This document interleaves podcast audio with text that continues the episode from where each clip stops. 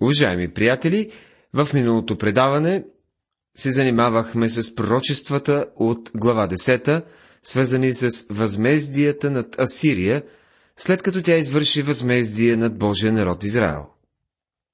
Тази вечер продължаваме нататък текстовете от глава 11. В нея ще видим личността и силата на царя, целта и програмата на царството.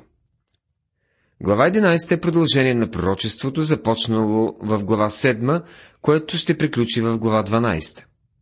Има напредък и развитие в тази част от пророчествата, дадени по време на царуването на Ахас. В предишните глави видяхме време на осъждане, време, което Господ Исус нарече Великата скръп или Голямата скръп. Глава 11 се съдържа едно от най-големите мисиански пророчества в писанията. То говори за идването на Христос да установи своето царство и програма, което той ще има. А глава 12 пък е кулминацията на тази част, където ще видим поклонението на Господа в царството. Сега в първите стихове се представя личността и силата на царя. И ще израсте пръчка из Есеевия пън, и отрасъл из корените му ще принася плод. Интересно е, че се казва пръчка от Есеевия пън, но Давид не се споменава. Този, за когото се говори, е бащата на Давид.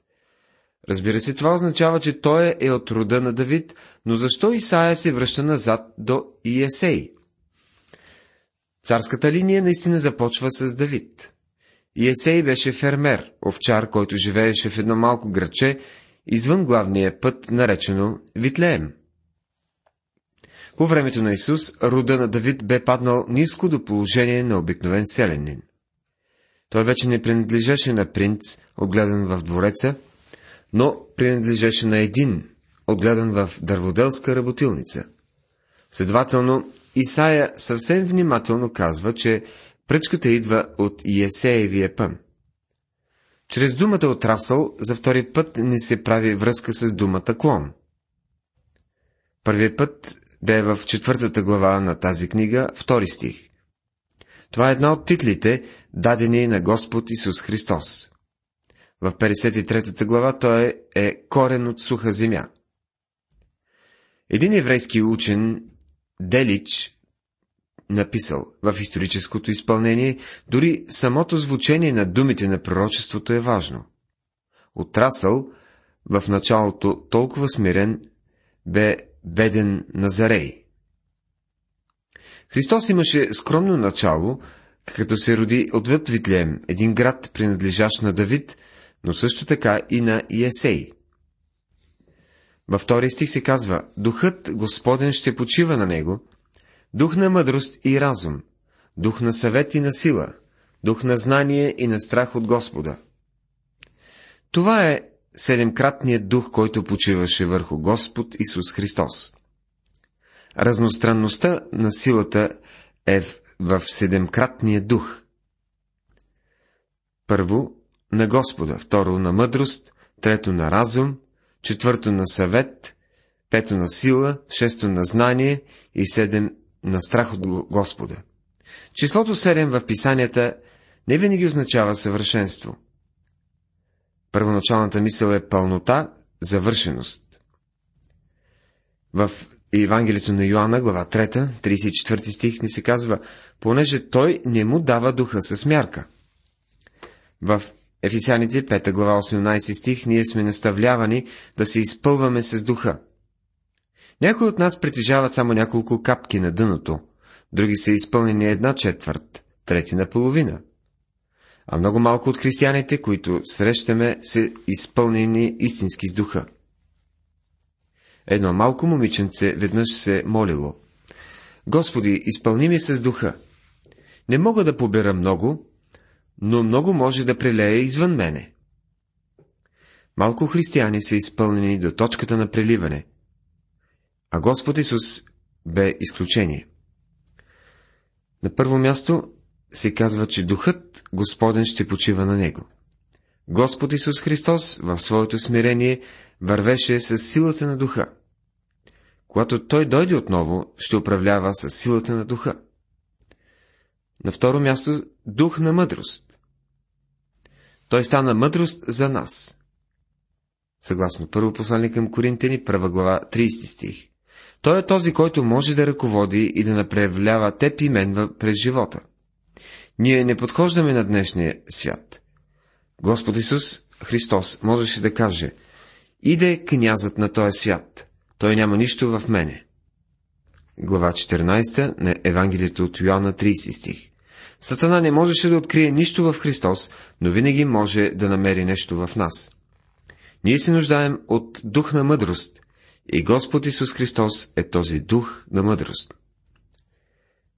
На трето място, Той има дух на разум, което означава духовно различаване. Обесърчаващо е да откриеш, че толкова малко християни притежават способност за различаване. Много от хората следват определен човек на чисто човешка основа. Те харесват начина по който изглежда или гласа му и никога не разбират това, което той казва и дали това, което говори, съответства на Божието Слово. Ние се нуждаем от дух на различаване. Това е едно от нещата, които, за които аз се моля и имам нужда от това различаване. Има наистина чудесни Божии служители, много смирени и добри учители върху Библията, но някои от тях просто не получават необходимата подкрепа и финансова помощ. А християните, които могат да подкрепят такива хора и такива служения, се нуждаят от дух на различаване. Приятелю, молил ли си се някога за дух на разпознаване или различаване?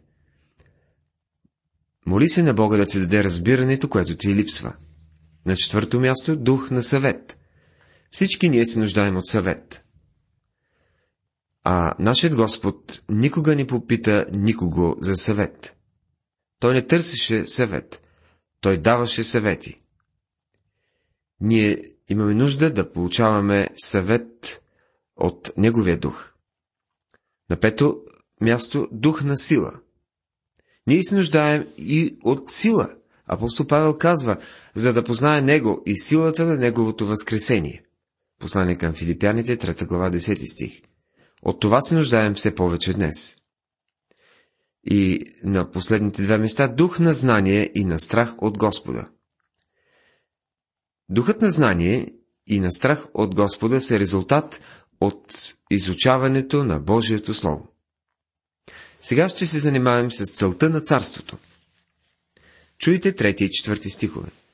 Той ще се наслаждава в страха от Господа, тъй, щото няма да съди според каквото гледа с очите си, нито ще решава според каквото слуша с ушите си, но с правда ще съди сиромасите и с правота ще решава за смирените на страната.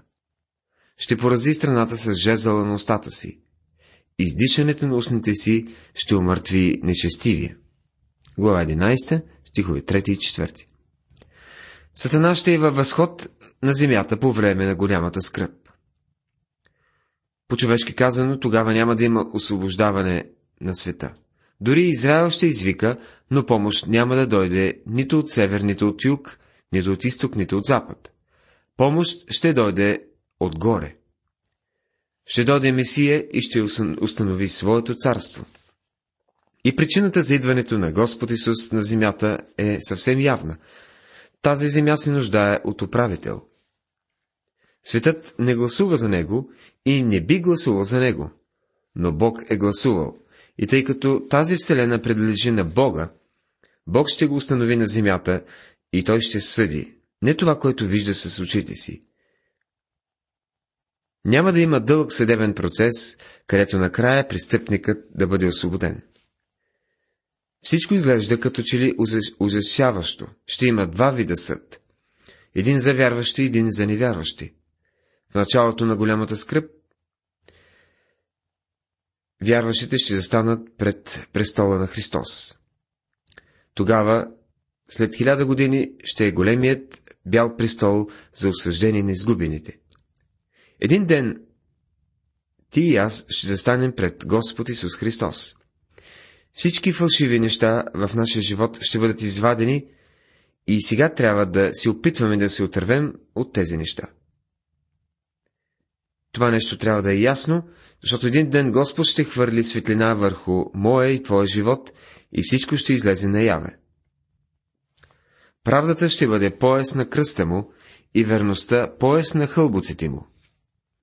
Глава 11, стих 5 Това, което ще описва управлението на Господа, ще е правда и вярност. Целта на Христовото царуване на тази земя е да доведе управление на праведност и справедливост, както и да възстанови управлението, изгубено от Адам. Сега ще чуете някои особености на царството. Вълкът ще живее с агнето, рисът ще почива с ярето, телето, лъвчето и огоените ще бъдат заедно, и малко дете ще ги води, кравата и мечката ще пасат заедно, малките им ще си почиват задружно, и лъвът ще еде слама като вол. По време на царуването на Господа на земята, телето и младият лъв ще лежат заедно. Единственият начин, по който това може да стане днес, е ако телето се намира в лъва. Това днес ни изглежда смешно. Лъвът ще еде слама като волът. А всеки знае, че лъвът ни еде слама. Но един умен библейски учител веднъж казал, ще ви кажа какво ще направя. Ако вие можете да създадете лъва, аз ще го накарам да яде слама. Този, който е създал лъва, е в състояние да го накара да яде слама, когато дойде това време. Ще има един мир и съгласие. Вълкът ще живее с агнето мирно.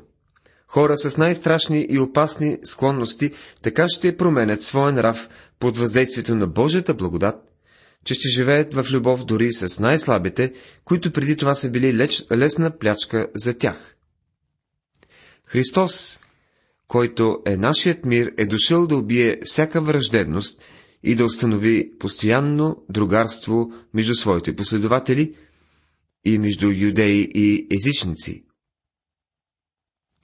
Рисът няма да разкъсва ярето, но ще си почива заедно с него.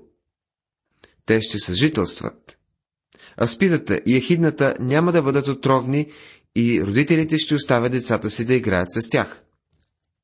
Поколението от усойници ще стане поколение от праведни.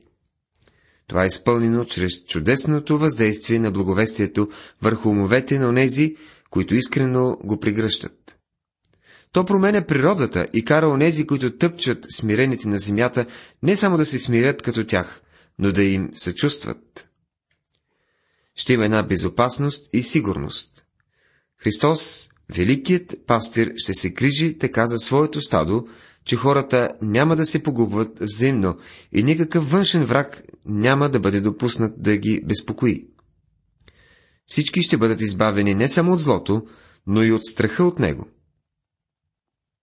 Не ще повреждат, нито ще погубват в цялата ми свята гора, защото земята ще се изпълни със знание за Господа, както водите покриват дъното на морето.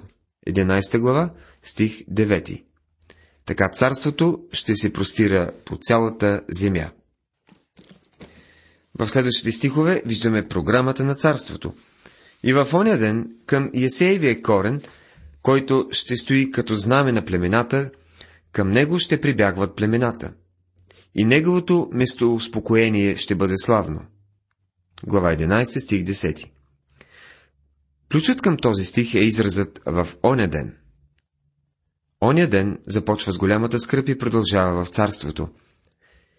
И тогава ще продължи хилядогодишното царство. В оня ден Господ пак втори път ще възвърне ръката си и останалите от людите си, които ще останат от Асирия, от Египет, от Патрос, от Етиопия, от Елам, от Сенар, от Емат и от морските острови. Книгата на пророк Исаия, глава 11, стих 11. Бог ще върне Израел в неговата земя. Те бяха установени за първи път в земята, когато Моисей ги изведе от Египет и Исус Навиев ги въведе в обещаната земя. И ще издигне знаме за народите, и ще събере изгонените на Израиля, и ще събере в едно разпръснатите на Юда. От четирите ъгъла на земята. Глава 11, стих 12. Какво е знамето? Това знаме, за което се говори тук, не е никой друг, освен Господ Исус Христос. Това няма да е знаме, което да се вдигне високо, но той ще бъде събирателният център за кротките по земята в онзи ден. Това ще бъде ден, когато кротките ще наследят земята. И това е Божият план. Това е Неговата програма и Той ще изпълни. И ще има друм из Асирия за останалите от людите му, които ще оцелеят, както имаше за Израиля, в деня, когато възлезе от египетската земя. Книгата на пророк Исаия, глава 11, стих 16. Една голяма супермагистрала ще се простира от Асирия до Египет над земята Палестиня. Изглежда, че народите в света ще идват по нея в Ерусалим за поклонение. Уважаеми приятели, ние следваме серия от пророчества, които започват от 7 глава и завършват с глава 12. Серията започна с Божието осъждение върху неговия народ. В 11 глава видяхме, че царството ще се установи на земята и че Господ Исус лично ще царува. В глава 12 ни достигаме кулминацията. Голямата скръп е минала и бурите на живота също са приключили. Израел е влязъл в царството и ние виждаме те да се покланят и да хвалят Бога. Виждаме Израел в храма, а не на стената на плача. Днес Израел се намира пред стената на плача, което е едно от доказателствата, че завръщането на Израел в земята не е изпълнение на пророчеството напълно. Тази кратка глава прилича на псалом. И тя наистина е. Тя представлява един скъпоценен камък. Ние виждаме хвалението на един народ, който се намира под прякото и лично царуване на Христос. Това е чисто хваление на Бога, излизащо от изкупените сърца поради Неговото спасение и творение. Проклетията е примахната от земята, което е причина за хвала на Бога за Неговата проява на доброта към творението. Ти и аз не сме виждали подобно нещо в природата, защото проклятието все още лежи на нея. А по времето на ерата на царството това ще бъде напълно променено. В оня ден ти ще речеш, Господи, ще те славословя, защото ако и да си се разгневил на мене, гневът ти се отвърна и ти си ме отешил. Глава 12, стих 1 Отново срещаме израза в оня ден, който бележи началото на голямата скръп и се простира до идването на Христовото царство, което ще се установи на земята. Уважаеми приятели, ние изпираме нашето изучаване до тук. Тази вечер в това предаване говорихме за личността и силата на царя, за целта и програмата на царството. Всички тези неща бяха записани в глава 11. Глава 12, която започнахме, ще изучаваме в следващото предаване и ще видим поклонението на Господа в хилядогодишния период. Нека Божията благодат и мир бъдат с вас. Амин.